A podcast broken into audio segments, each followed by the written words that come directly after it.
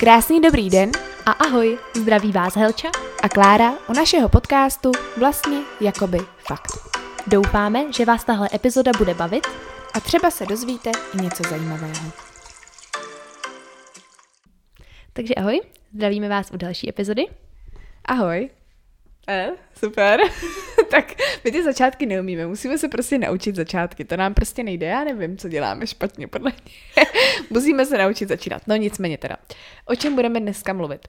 Dneska jsem si při- připravila něco málo o britský královský rodině. Ne úplně nějak dopodrobna, spíš se tam budu věnovat konkrétním lidem, eh, kterými mi přijdou zajímaví. Eh, Z té moderní královské rodiny samozřejmě nebudu asi úplně mluvit o eh, královně Viktorii. Takže tak. A potom...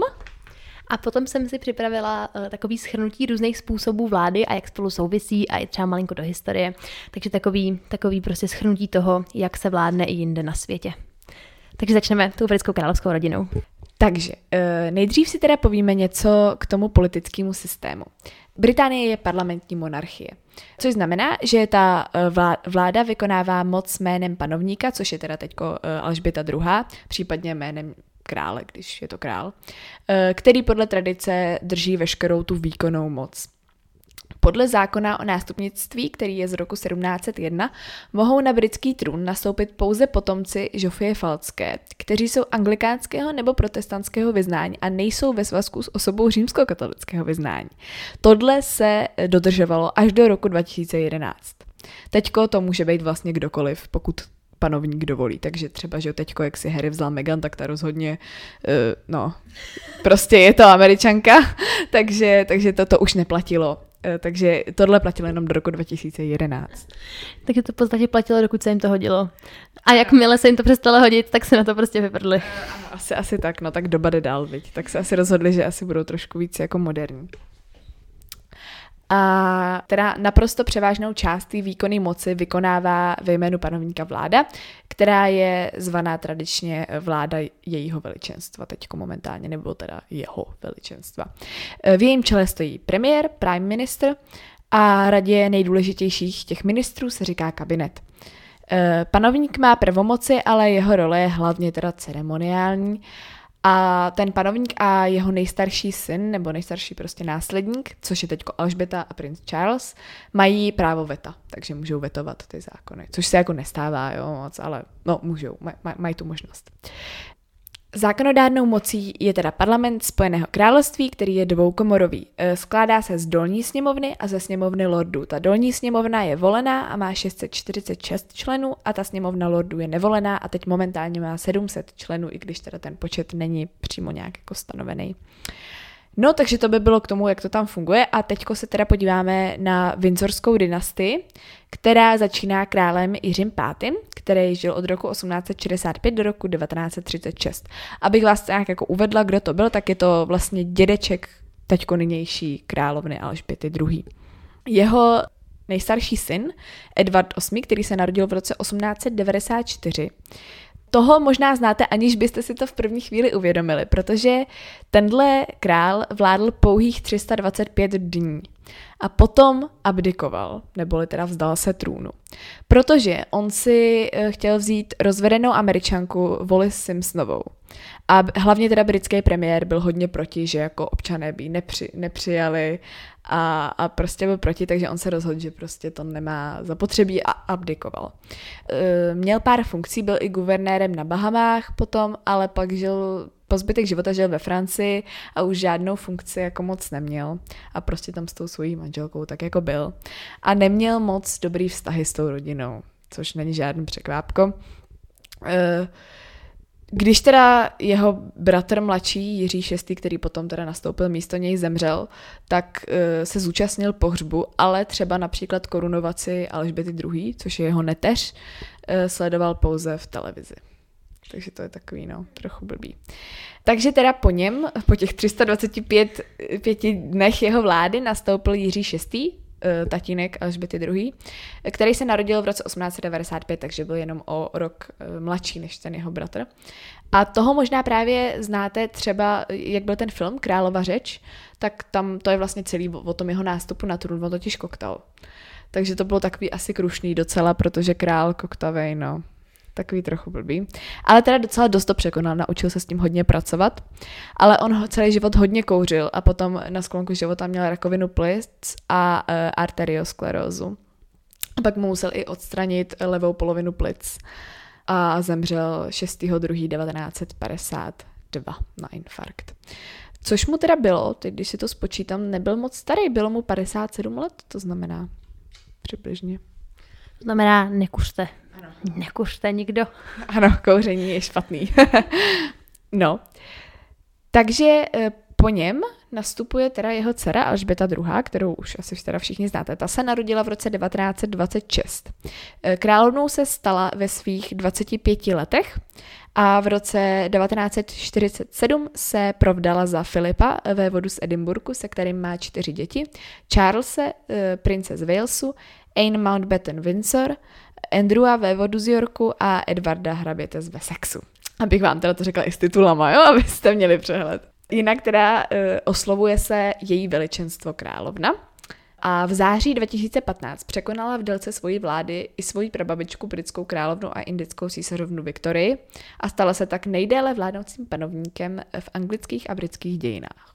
Takže docela hustý. E, jinak teda, tohle je zajímavý, ta koruna britského impéria, kterou ona měla na hlavě třeba při korunovaci nebo možná i při nějakých jiných příležitostech, e, váží přibližně 1 kilogram a teďko pozor. Obsahuje 2808 diamantů, 273 perel, 17 safírů, 11 smaragdů a ještě jako navrch, aby toho nebylo málo, 5 rubínů. Takže no, docela, docela hus, hustá věc. Jsem hodně krásně řekla hustý v posledních pěti minutách, podle mě. Takže to by bylo teda ke královně Alžbětě. Tak, eh, teď se teda budu věnovat Charlesovi, princi z Walesu, který se narodil v roce 1948, je to teda syn Alžběty a Filipa. A hodně, spíš než jemu, se chci věnovat jeho vztahu s Dianou, což asi všichni znáte Dianu. Byla jeho první manželkou a vzal si 29. července 1981 v londýnské katedrále svatého Pavla. Abych řekla něco k té Dianě, tohle je docela zajímavý. Ona se narodila v roce 1961 a studovala uh, v Riddlesford Hall v Norfolku a potom ve West Health, West Health Girls School Seven Oaksu, kde byla považovaná za poměrně jako podprůměrnou studentku. Nezvládla nějaký zkoušky a v roce 1977 školu opustila, takže ona se vlastně vzdělávala jenom 16 let svého života. A potom dělala v nějaký té školce, nebo tak myslím. Ale to není zase tak důležitý. Ona znala královskou rodinu od poměrně jako raného věku, dokonce si jako malá hrála s Charlesovými mladšími bratry Edwardem a Andrewem. A s Charlesem začala chodit v roce 1980, což znamená, že jí bylo 19 let, když s ním začala chodit. A byla o hodně mladší než on, asi o 12 let. Tuším, teďko nechci kecat, ale on se narodil 48, ona 61, takže 13 let o 13 let byl starší. Prošla takzvaným balmoralským testem. A tohle je zajímavé, protože Balmoral je venkovský sídlo královské rodiny, kde se cítí nejvíc jako doma, chodí tam na lovy, jezdí na koni, většinou tam nejsou nějak extra formálně oblečen, taková jako jejich chata, bych řekla. A oni tam zkouší jako lidi, jestli chtějí do té rodiny, že si ji tam jako sebou vezmou a koukají, jak, jaký ten člověk jako je v těchto podmínkách. A Diana teda touhle zkouškou prošla, protože v tomhle vyrostla vlastně. Ona vyrostla eh, v přírodě a byla hodně takový sportovní typ. A hlavně teda věděla, co jí čeká, protože ona tu královskou rodinu moc dobře znala, takže věděla, že tuto přijde. A nevíš, jak to, že se znala už takhle s jako od malička? Hmm, no, teď si mě trošku to, no, mm, on ten její táta byl jako z aristokratické rodiny. Mm-hmm. Takže oni jako byli byli prostě vlastně z rodiny. Ono to zní blbě, jo, jako přes kolena, ale, ale, ale chápeme se. Jinak teda mimochodem, tohle ten Balmoral test jste mohli vidět, jestli jste někdo viděl eh, seriál The Crown, Koruna, na Netflixu. Tak tam je to spousta, ten seriál je jakoby fikce z části, protože ne všechno je opravdu tak, jak bylo. Ale tenhle balmoralský test opravdu teda existuje eh, a je to tam znázorněn i s Margaret Thatcherovou že vlastně královna, když eh, Margaret Thatcherová, britská premiérka, byla pozvaná královskou rodinou do Balmoralu Ano, to neprošlo tak hladce jako s Dianou, protože řekněme, že Margaret Thatcherová asi úplně nestála o začlenění. Ona byla takový asi dost zaměřená na profesionalitu a asi úplně jako netoužila potom hrát večer hry s královskou rodinou, no. jako je to docela cringe ty scény v té v koruně, na to vám doporučuju. Ale teda uh, pojďme dál. Dajanin zásnubní prsten měl 18-krátový safír a byl vykládan diamanty. A tohle je taky zajímavý. Ona jezdila na bruslích kolečkových v Buckinghamském paláci. Když jako se zasnoubili před tou svatbou, ona byla v tom Buckinghamském paláci, teď se nudila, že jo, tak si vzala kolečkový brusle, volkmena do uší a jezdila tam. A tahle cena je taky v koruně a já jsem si myslela, že to je jako přitažen za vlasy, že to je jako fikce. A pak jsem se dočetla, že to prej opravdu jako udělala.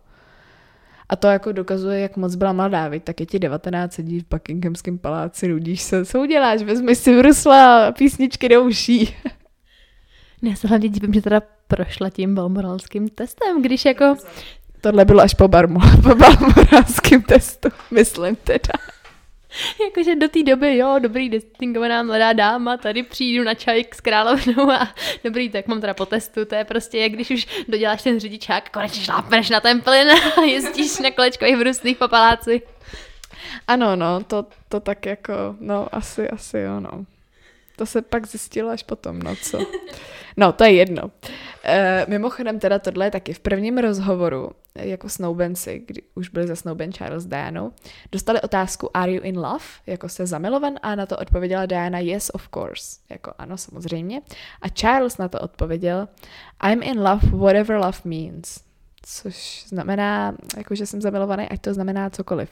Což jako by bylo docela kontroverzní. V té době se to hodně řešilo, doteďka je to hodně i na YouTube tenhle, ten, jako, jo, je to hodně takový diskutovan, mm-hmm. protože no, není to úplně milý, nechcete to slyšet od svého snoubence, že je zamilovaný, no, ať to znamená cokoliv. Jako, no, je vidět i na jejím výrazu v tom, při tom rozhovoru, že jí to jako zaskočilo, že asi je z toho smutná, protože abych tak nějak jako uvedla na pravou míru ten jejich vztah, tak vlastně od začátku Diana, myslím si, že měla radši Charlesa než Charles Dianu, jestli se to tak dá říct. Jako pak už to skřípalo asi hodně obou straně, ale za začátku si myslím, že Charles tam byla ta třetí osoba totiž, ke který se teďko dostanu. Charles totiž uh, měl poměr s Camillou Parker Bowles, což asi všichni tak nějak víme, uh, měl s ní nějaký poměr před Dianou a pak vlastně celou dobu v průběhu jejich vztahu Kamila byla jako třetí osoba navíc, což samozřejmě Dianu extrémně, extrémně muselo jako frustrovat, protože ten Charles se s tím jako pak nějak už ani neobtěžoval tajit. No, prostě to bylo asi takový dost nepříjemný. Ale ještě teda, abych... Uh, ona ta Diana byla dost extrovertní člověk a ráda se jako prostě lidi měli rádi, byla taková hezká, okouzlující, což Charles se docela asi potom už mu to trochu vadilo, že, na ní, že, že měla víc toho shineu než on. A uh, ona mu dokonce jednou k narozeninám zatančila uh, v divadle na písničku Uptown Girl, jestli ji znáte. A on z toho vůbec neměl radost. Mělo to být jako překvapení pro něj, ale on prostě si to vzal tak, jako že mu zase, že zase na jeho narozeniny upozornila na sebe. No, ono je to jako trošku pravda, jo? Nebo jako, já když jsem to viděla, jak se tam jako, jak tam jako tančí, bylo to takový, já nevím, no. Jestli zrovna tohle bych jako udělala svýmu mně přijde, že jsou úplně jako protikladný, víš, že on je takový jako suchár a jako nic a ona taková veselá. I jako to jsem viděla, ne teda přímo jako nějaký třeba dokument přímo s ní, ale jako různé filmy o ní a tak, tak mi přišlo, že ona byla taková jako hrozně živá a že vůbec jako nechápu, jak se jako dali dohromady už jako na začátek, víš, že on je takový prostě hrozný suchar mi přijde. No ona byla asi hodně taková jako okouzlující a to toho asi zaujalo, no. Ono dokonce jsem teďko, eh, já jsem právě koukala i na nějaký dokumenty a tam nějaká ta její jako paní, co, co psala i nějakou biografii a hodně se jako zajímala o to, tak říkala, že ta Kamila sice nebyla třeba tak krásná a tak okouzlující jako Diana, ale měla možná v sobě víc jako sex appeal. Byla jako víc sexy, že Diana byla jako, že možná nevyzařovala, já nevím, jak to jako, jestli, tak to je názor člověka, že jo, to je každýho názor, ale no, asi byla spíš taková rostomilá a kouzlující, zvlášť takhle mladoučka, že jí bylo prostě 19, 20, úplně prostě mladá, no. Což se teda prokázalo i na první oficiální večer, kdy teda měla nějakým způsobem být mladá dáma, tak si vzala za A teda černý šaty, což úplně jako královská rodina nedělá, protože černý šaty si berou většinou kvůli nějaký smuteční události. Ale ještě ke všemu, ty šaty byly jako off-shoulders, byly jako bez ramínek, takže no, měla hodně hezký dekolt, jako fakt, fakt moc pěkný, ale asi úplně se to jako, bylo to takový jako nevhodný, no. A zase, jo, zase si to vykládali tak, tak rozkodně, že zase na sebe potřebuje jako upozorňovat, no, tak nevím, asi, asi to byla taková povaha. Uh, jinak teda, ona sice byla krásná, měla nádhernou postavu, ale to možná taky víte, trpěla bulimii vlastně celoživotně. To si nevěděla? No, no tak měla bulimii docela jako hodně. Uh, hodně měla ty ataky právě nejvíc, když žila těch 15 let v tom Buckinghamském paláci, kdy prostě byla totálně nešťastná a uh, no, nálety na kuchyni a potom následné zvracení bylo asi poměrně jako na denním pořádku. Když se na tebe takhle kouká celý svět a ještě navíc, když je trošku kontroverzní, tak to jako nedívím se, že to třeba podepíše na psychickém zdraví tvým, jako jo, a to, to jsem vůbec nevěděla tohle. No, takže, takže je to tak. Prakticky celý život trpěla bulimí, mluví o tom i v dokumentu Diana in her own words, taky na Netflixu, taky doporučuju, kde o tom právě hodně jako mluví o té její bulimii, že to jí provázelo prostě celý život. Uh, pár, eh, páru to teda vůbec neklapalo a byli rozveden nakonec 28. srpna v roce 1996 po 15 letech. Měli teda spolu dva syny, což taky asi víte, Williama a Harryho. Jinak potom, po tom rozvodu ona se hodně věnovala charitativní činnosti, bojovala hodně proti AIDS a organizovala všechno možné. Hodně charitativní člověk, charitativně zaměřený. A tohle mi ale přijde zajímavé. Ona například zorganizovala veřejnou dražbu 79 oděvů, kterých pozbírala za těch celých 15 let, kdy žila v tom Buckinghamském paláci. A veškerý ten výtěžek věnovala na charitu. No a teďko přichází 31. srpna 1997 ta osudná autonehoda ve Francii, kdy teda údajně řidič toho jejího auta se snažil asi uniknout bulvárním novinářům, takhle se to jako říká, a, a prostě havarovali. Mimochodem teda její srdce bylo přemístěn z levý na pravou stranu hrudníku po té autonehodě a měla rozřízlou plicní tepnu. A teda v nemocnici zemřela. Nebyla na místě meta, snažili se ji zachránit, ale prostě zemřela v nemocnici. Museli konstatovat bohužel teda smrt. A Charles si vzal Kamilu v roce 2005, což je teda 8 let po smrti Diany. No, takže tím bych tak uzavřela kapitolu Charles Diana. Eh, Charles samozřejmě, jak jsem říkala, měli Williama a Harryho. William si vzal Catherine, eh, což je vévodkyně z Cambridge, a mají spolu George, Charlotte a Louise a Harry si vzal Megan a mají Archieho. Teď jsem po nich mluvila, jako bez těch titulů jsem to řekla, tak snad, snad se to smí, myslím, že jo. Doufám, že jo, teda. A mimochodem to je ještě zajímavý. Ty děti královský používají, nebo děti z královské rodiny používají ve škole příjmení mm, většinou podle toho titulu, takže třeba George, prince George je ve škole jako George Cambridge. A začalo se to právě používat až vlastně s příchodem Williama a Harryho, který Diana se rozhodla, že půjdou do normální jakoby školy, sice do soukromí, ale prostě do školy, protože do té doby byly ty děti vzdělávan doma. No, takže tím bych tak jako uzavřela tu rodinu. A teďko tady mám jednu takovou hrozně zajímavou věc, na kterou jsem přišla právě díky tomu seriálu Koruna, kde to bylo v jednom tom, v jedné té epizodě. A tou zajímavou věcí jsou dvě sestry, Nerissa a Catherine Bowes Leonovi. Nerissa se narodila v roce 1919 a Catherine v roce 1926. A jsou to dcery Johna Herberta Bause Leona, což byl bratr královny matky, což byla jako matka královny Alžběty. A takže se jedná o přímý sestřenice královny Alžběty a její sestry princezny Margaret. A Oni byli považováni za mrtví, ale v roce 1987 se zjistilo, že obě uh, žijí. Nebo teda aspoň královská rodina tvrdí, že jako si myslí, že jsou mrtví. A proč? Proč to takhle říkám? Protože oni byli umístěni do nemocnice Ilswood pro mentálně nemoc v roce 1941 a byli klasifikovány jako imbecilové v té době. Prostě byly mentálně postiženy ty sestry. A právě je to takový jako kontroverzní, že někdo má jako teorii, že ta rodina to celou dobu věděla a jako tutlala, aby to nebylo, jako že královská rodina má v rodině prostě imbecily. To, to se jako neví, no. I v tom seriálu je to vyobrazen tak, že ta královna s tou, s tou princezou Margaretou opravdu nevěděli.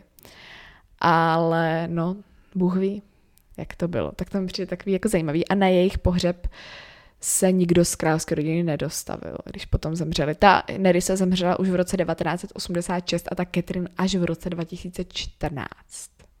Což znamená, že se dožila hodně vysokého věku, bylo jí skoro 100 let. No to ne, 88, jestli dobře počítám. To jsem taky už jako párkrát přemýšlela, co by se stalo, kdyby prostě britská královna, nevím, se prostě zbláznila a bylo by prostě, chápeš, jako měli by to prostě v rodině, prostě pravidelně každý, vždycky, když dosáhnou 50 let, tak jim prostě hrábne. Tak jako co by se dělo v tu chvíli, jako nevím. No to nevím, no. ale no, nevím. Takže, ale tohle mi přijde takový zajímavý. A pak ještě teda poslední věc. Já jsem se jako rozhodla, že asi nebudu říkat takový ty věci, jako jaký pravidla musí královská rodina dodržovat, protože No toho je na internetu hrozně moc a polovina z toho podle mě není pravda, jo, protože nikdo z těch lidí, co ty články píše, neseděl s královnou na čaji, takže nikdo nemůže sakra vědět, jestli to tak opravdu je. Jo.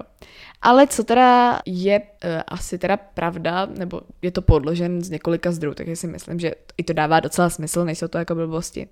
Že opravdu sebou vždycky na ty cesty jako vozí čern oblečení, kdyby prostě náhodou někdo prostě z té rodiny zemřel, tak aby si mohli cestou jakoby zpátky už být v černém převlečení. Je to takový hrozný, jaký trochu morbidní, ale, ale děla, fakt se to tak asi jako dělá. A pak teda, že ty následníci trůnu by neměli lítat spolu letadlem, jakože otec se synem, jo, dva následníci, že by jako úplně neměli lítat spolu, kdyby se to náhodou nějak nepovedlo, no. I když to taky nevím, jestli se úplně dodržuje, co se týče třeba Williama s těma svýma dětma, nemyslím si, nebo i z těch videí bylo vidět, že oni vychází spolu všichni z jednoho letadla, tak úplně nevím, do jaký míry se to jako hrotí. Hlavně když potom, jako takhle, když jednou spadne letadlo, tak je asi jako docela jistý, že to mají všichni vím spočítaný, ale kdyby potom všichni jako jeli autem prostě, nevím, na rodinný víkend a to auto nebouralo, tak jako, nevím, je to takový, jako pokud to nedodržují, tak se tomu docela nedivím, protože mi to přijde takový docela, takový nepraktický pravidlo. Jo, taky, taky jsem nad tím takhle přemýšlela, že oni normálně jezdí autem, normálně řídí, jo, taky jsou to vlastně svým způsobem normální lidi, v určitých chvílích dělají normální věci, e, takže ne pořád prostě jezdí v limuzínách, takže si taky myslím, že se to asi za stolik nehrotí. Ale co teda se asi docela hrotí, jsou nechty, jako úprava, jako manikúra, jako těch ženských, protože třeba můžete si všimnout, že Kate skoro nikdy nemá žádnou výraznou manikúru když jde na nějakou oficiální akci. Vždycky má jako barevní šaty, to všechno, jako jo, ale nemá prostě třeba dlouhý rudý nechty. Prostě mají jako nějak dan, že mají prostě mít jako jemnou manikúru. Žádný prostě výstřelky. Což by mě třeba trošku štvalo, prostě si chci udělat černý nech, tak si udělám, ne? No a k tomu se váží teda i to, že nikdo z královské rodiny nemá uh, svoji vlastní sociální síť, kterou by nějakým způsobem sám spravoval opravdu nikdo. Myslím, že Meghan Markle měla, než si právě vzal, tak měla svůj Instagram normálně, ale právě když se stala členem královské rodiny, tak si ho jako smazala. Takže nikdo nemá účet, ale mají jeden oficiální účet, který se jmenuje Kensington Royal. Tohle to jsou teda jenom vévod a vévodkyně z Cambridge a jejich rodina. E, pak má účet právě, myslím si, že ho má i Harris Meghan, tím si nejsem úplně jistá, ale sleduju na Instagram právě Kensington Royal a tam dávají oficiální fotky vyfocen fotografama i těch dětí a oficiální mm, třeba i charitativní nějaký projekty, kterým se věnují a v čem se prostě angažuje, to prostě jejich oficiální Instagramová stránka. Na druhou stranu, co jim brání v tom, založit si prostě Instagram s názvem prostě PES13 a sledovat si koho chtějí, chápeš? Jako, já nevím, a asi se to jako dá nějak zjistit, když prostě byl nějaký hacker, hrozně jsem se snažila, tak by jsem asi zjistila, že tady z té adresy, kde náhodou bydlí královna, prostě někdo jsem tam navštíví tady ten divný Instagramový účet, ale tak jako víš, já nevím, ale když prostě třeba ty děti jako za pár let vyrostou, bude jim prostě 15 a neříkej mi, že nebudou chtít mít prostě Instagram, no. to určitě, určitě se to dá nějak obejít. No, to právě mě taky napadlo, jakože představ si, že ti je 15 a chceš prostě mít Instagram, jako mají tví spolužáci, tak možná se, hele, ty výjimky, oni se dělají tak nějak, jak jde čas, že jo, tak zatím, zatím jako víš co, když bylo Williamovi 15, tak žádný Instagram nebyl. Takže si možná, co ty víš, třeba, teď, třeba bude reforma, třeba se tohle změní časem, protože víte co, sociální sítě vládnou světu, takže no. Na druhou stranu představ si, že to prostě 15-letá Charlotte se zbouří a bude tam dávat prostě fotky svého zadku. To by také asi úplně nebylo úplně ono, ono. jako asi není úplně ideální, aby začala tancovat na TikToku, ale, ale nevěřím tomu, že nemají nějakou tajný, nějaký tajný prostě účet, ze kterého stalkují lidi, kteří je prostě zajímají. Nebo prostě já nevím, ale i třeba na YouTube víš to spoustu jako obsahu pro malé děti, tak mi prostě neříkej, že si doma netančí prostě na Baby Sharka ty malí děti. To prostě určitě, určitě to nějak obchází. No, to asi jo, tak to je jasný, ale no hele, co vy víte, třeba vás začal sledovat někdo z královské rodiny a ani o tom nevíte. no nic, takže už to nebudu dál prodlužovat. Uh, to by bylo teda všechno k vždycky královské rodině. Snad jsem řekla tak nějak co nejvíc uh, zajímavého, co jsem mohla najít a doufám, že se vám to líbilo a už ti předávám slovo.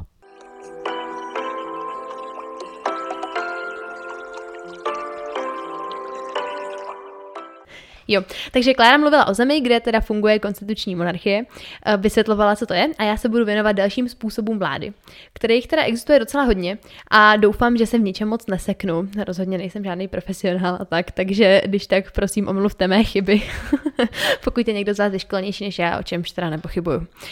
Takže základní dělení forem státu. Eh, dá se to dělit buď to podle způsobu vlády, anebo podle toho, kdo je hlava státu. Um, to dělení podle způsobu vlády jsou ty hlavní jako dva směry, a to je autokracie a demokracie. Autokracie znamená, že vládne jedinec nebo úzká uzavřená skupina lidí a demokracie to znamená, že o tom, kdo bude vládnout, vlastně rozhodují občané. V té autokracii tak tam uh, se to většinou jako nějak dědí, nebo prostě není to tou volbou. A potom to dělení podle hlavy státu, tak to se dá dělit na monarchii a na republiku, s tím, že monarchie, teda tak tam vládne nějaký monarcha, nebo teda padovník, padouch, panovník, který eh, je teda doživotně představitelem a symbolem toho státu. A ten post je dědičný. A v republice tak tam zase ta hlava státu je volená lidem. A žádná dědičnost tam jako nepřichází v úvahu. Eh, s tím, že tohle, já jsem si jako začátku myslela, že teda tím pádem proč vůbec to dělat takhle jako složitě, že v podstatě autokracie a monarchie mi znělo jako, že to prostě, nevím, podle té definice jsem si jako říkala, že to vlastně zní docela stejně. Ale ono se to dá, um, nebo můžete si to představit, jako kdyby to byla taková tabulka jako kdyby názvy, řekněme, těch jako sloupců v té tabulce byly ty podle způsobu vlády, ta autokracie a demokracie, a řádky by byly monarchie a republika, a to, jaká vláda nebo jaký způsob vlády je v daném státě, je vlastně nějaký křížek v té tabulce. Vždycky se prostě musí potkat různý faktory. Takže hodně se to jako protíná navzájem, ale jsou to jako různý, různý pojmy. Takže například ta uh, demokratická monarchie nebo konstituční monarchie je průnik monarchie a demokracie, jakože se to navzájem prostě nevylučuje. Tak teda konkrétnější k těm jednotlivým pojmům, nějaký jako jejich definice a tak. Takže za prvý se podíváme na tu autokracii. Je to teda ještě jednou forma vlády, ve které je držitelem moci ten autokrat, což je buď to jednotlivec, anebo nějaká uzavřená skupina lidí.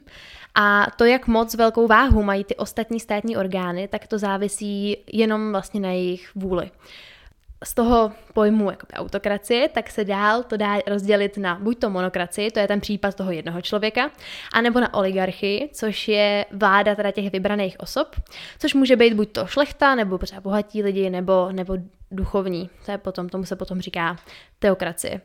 Z jiného úhlu pohledu se to dá rozdělit na další čtyři podskupiny.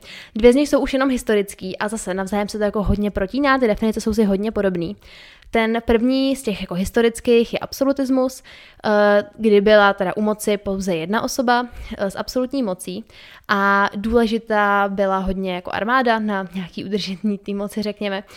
Um, existoval v té době dvůr a státní církev a je to teda uh, z dob zhruba 17. století. A potom další z těch historičtějších je despocie, což je zase extrémnější podání v podstatě toho absolutismu. Ty lidi v tom státě potom nemají vlastně skoro žádný práva a jsou jako kdyby majetkem té vlády a dost možná znáte slovo despotický, já jsem třeba nevěděla, co přesně znamená a znamená teda i podle toho, toho směru, že se ten, ten daný člověk snaží ovládat nebo už jako ovládá jiný lidi. Takže vlastně, když je někdo despota, jakože třeba to se dost často říká i ve spojení vždycky s, jako s tátou, už někdo řekl, že jeho táta je despota, to jsem jako už párkrát slyšela, takže to vlastně znamená, že táta ovládá rodinu. Je to takhle, chápu to správně? Je to tak, je to tak. a potom teda ještě uh, třetí z těch historických, co jsem se spletla, jsou teda tři, pardon, to je tyranie, uh, což je teda taky historický pojem, uh, je z antického uh, Řecka a ten tyran se v té době opíral o ty nespokojené vrstvy a v podstatě tak jako manipuloval a snažil se odstranit nadvládu té šlechty a místo nich vlastně dosadit sebe a udělat ze sebe a ze svého rodu jakoby šlechtu. Doufám, že to říkám správně. A jo, udržet si teda neomezenou moc. A potom, znovu opakuju, mluvíme o autokraci, tak pod ní patří dva směry, které jsou ještě pořád aktuální. A to diktatura, což je politická moc, kterou zase drží jeden diktátor nebo politická skupina. A je, je to aktuální, protože říká se, že poslední jako diktaturou v Evropě je Bělorusko, kde mají Aleksandra Lukašenka, tak se o tom hodně mluví v podstatě od minulého roku. Takže o tom se mluví jako o poslední diktatuře v Evropě. A potom totalitarismus, eh, což je vláda skupiny, která neuznává žádné meze svých pravomocí a reguluje vlastně úplně všechny aspekty veřejného i soukromého života. V podstatě vlastně smazává ten rozdíl mezi tím veřejným a soukromým životem. A Většinou to provází jevy jako zákaz testu do hraničí a velká jako ta ideologická propaganda už třeba od základní školy a tak a potlačení svobody slova. Příkladem jsou třeba fašismus, komunismus nebo nacismus, tak nějak podle té definice si myslím, že je to asi jasný. A stále zase je to pořád aktuální, například v Číně nebo v Indii nebo v Alžírsku nebo v podstatě i relativně do nedávna tady, prostě pořád aktuální způsob vlády.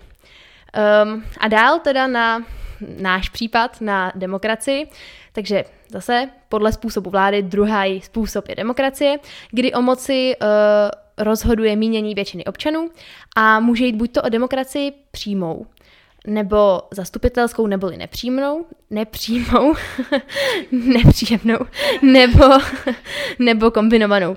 Eh, přímá demokracie znamená, že o těch jednotlivých otázkách eh, hlasují přímo lidi, jakože se vypisují různý referenda a tak.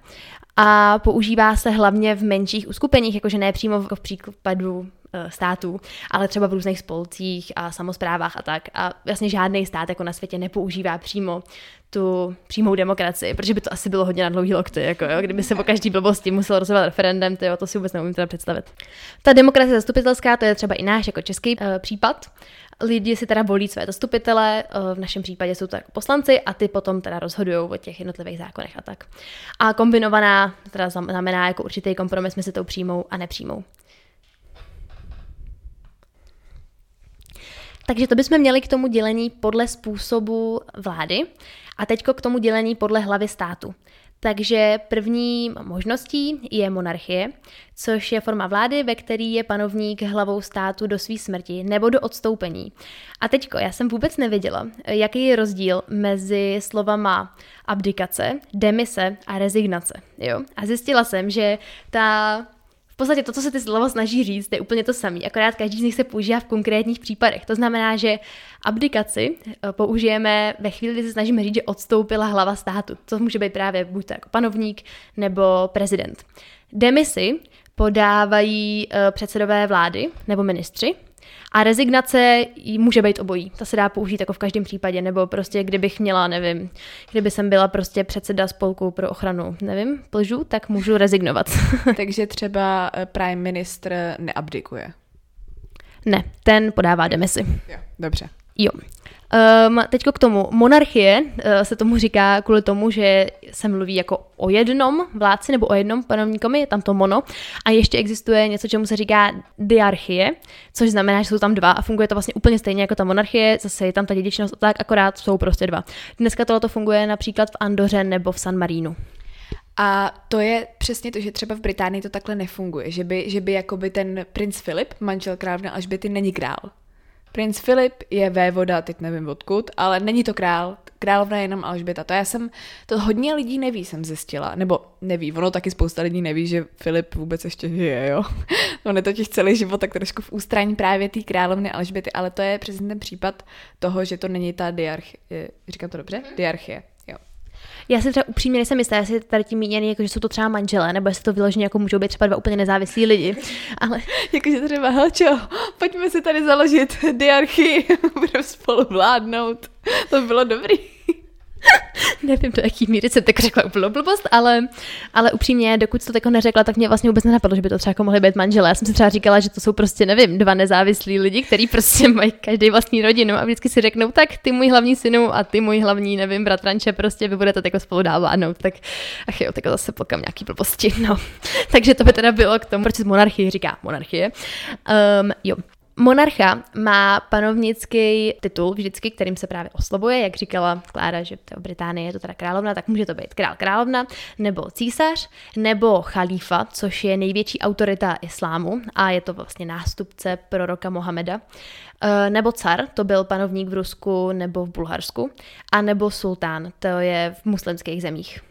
Eh, a teď monarchie se dělí na tři zase jako podkategorie nebo na tři druhy. Eh, první je absolutní monarchie, kdy ten panovník má přímo moc rozhodovat eh, bez omezení ústavou nebo parlamentem. Potom konstituční monarchie, to je, že panovník má jenom některé pravomoci a především vlastně reprezentativní úlohu a jako doopravdy vlastně vládne teda parlament a nebo teokratická monarchie, což je vláda, která se odvolává na božskou moc a vůli. A tuhle tu vůli vykládá teda kněžstvo a buď to je jako přímo součástí nějakého toho panovnického dvora, nebo je na něm nezávislý.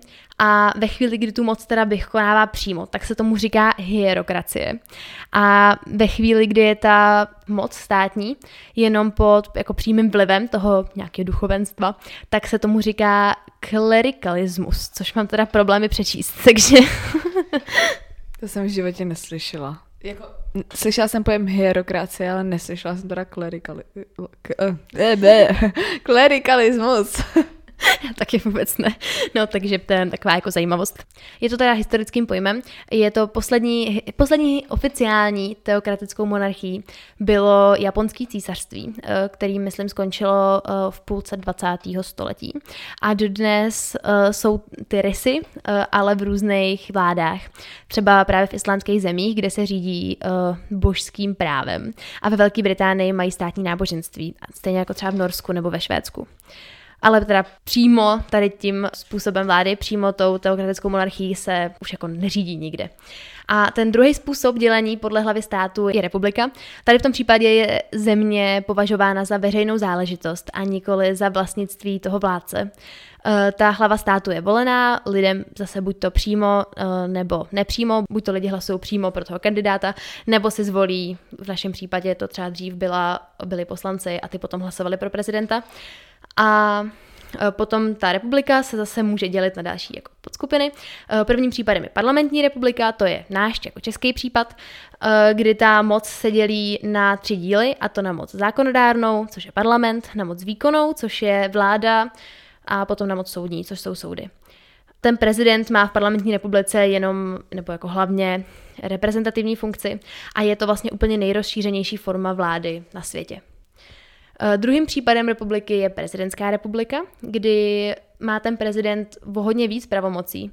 Je to například v USA a je to ta druhý nejčastější, druhá nejčastější forma vlády na světě.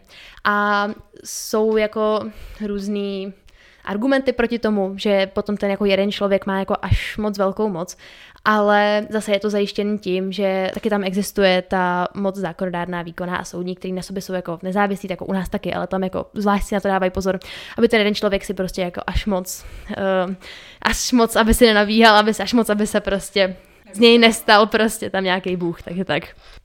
A potom poslední případ je poloprezidentská republika, což je teda kompromis logicky mezi tou prezidentskou a parlamentní republikou, kde prezident má větší pravomoce než v té parlamentní republice, no a to je tak nějak asi všechno.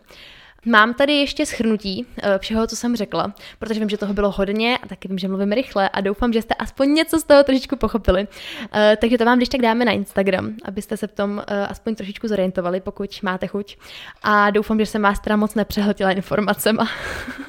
takže doufáme, že jste se zase něco nového naučili a že jste se možná trošičku zasmáli a chceš ještě něco říct? ne, tak já se s váma taky jenom rozloučím a uslyšíme se zase u další epizody, takže naslyšenou. Naslyšenou.